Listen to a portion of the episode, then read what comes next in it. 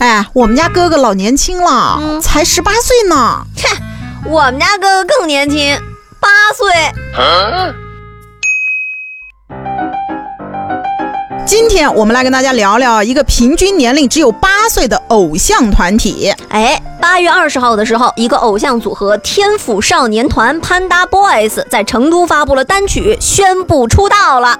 不过啊，这个团体出圈啊，不是因为歌唱的有多好，也不是因为舞跳的有多棒，而是因为年龄小。还真是啊，这个组合呢由七名男孩组成，成员的平均年龄只有八岁，最小的今年七岁，最大的也只有十一岁啊。不是这么小的年纪就出道当偶像了？嗯这以前我们说养成系偶像，这叫什么呀？这叫育儿系偶像啊！啊！七八岁的偶像，他们的演唱会，这就传说中中的六一儿童节文艺汇演吗？而且啊，你想七八岁，那不刚上小学吗？对呀作业做完了吗？你就出道，先好好接受九年义务教育，再想其他的，行不行？哎，也是捧他们的公司啊，把天真无邪的孩子当成赚钱的工具，你们的良心不会痛吗？就在这一片质疑声当中呢，八月二十一号，天府少年团所属的公司发文回应了。他们强调啊，公司不是把孩子当做赚钱的工具，出道呢也不会耽误孩子学习，他们是在孵化具有时代意义的新一代少年榜样。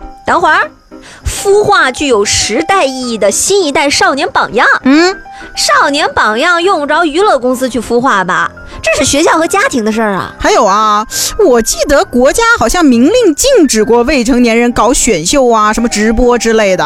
哎，你记得没错，今年五月份的时候，北京市广电局就发过通知，各网络视听节目服务机构要严把网络综艺节目人员关，为青少年提供良好示范，禁止未成年人参加选秀类网络综艺节目，坚决杜绝包装炒作明星子女。嗯，这时间到了八月二十四号的凌晨呢，这家公司再次回应说了，不做饭圈文化，没有资本运作，并且呢，把天府少年团更名为了熊猫少儿艺术团。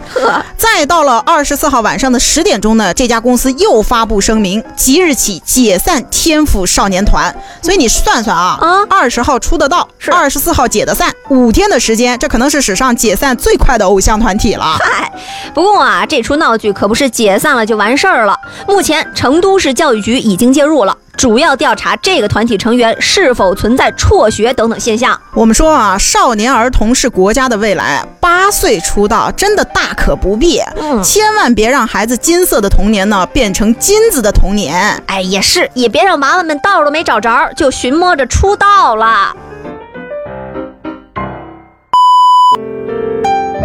小世界。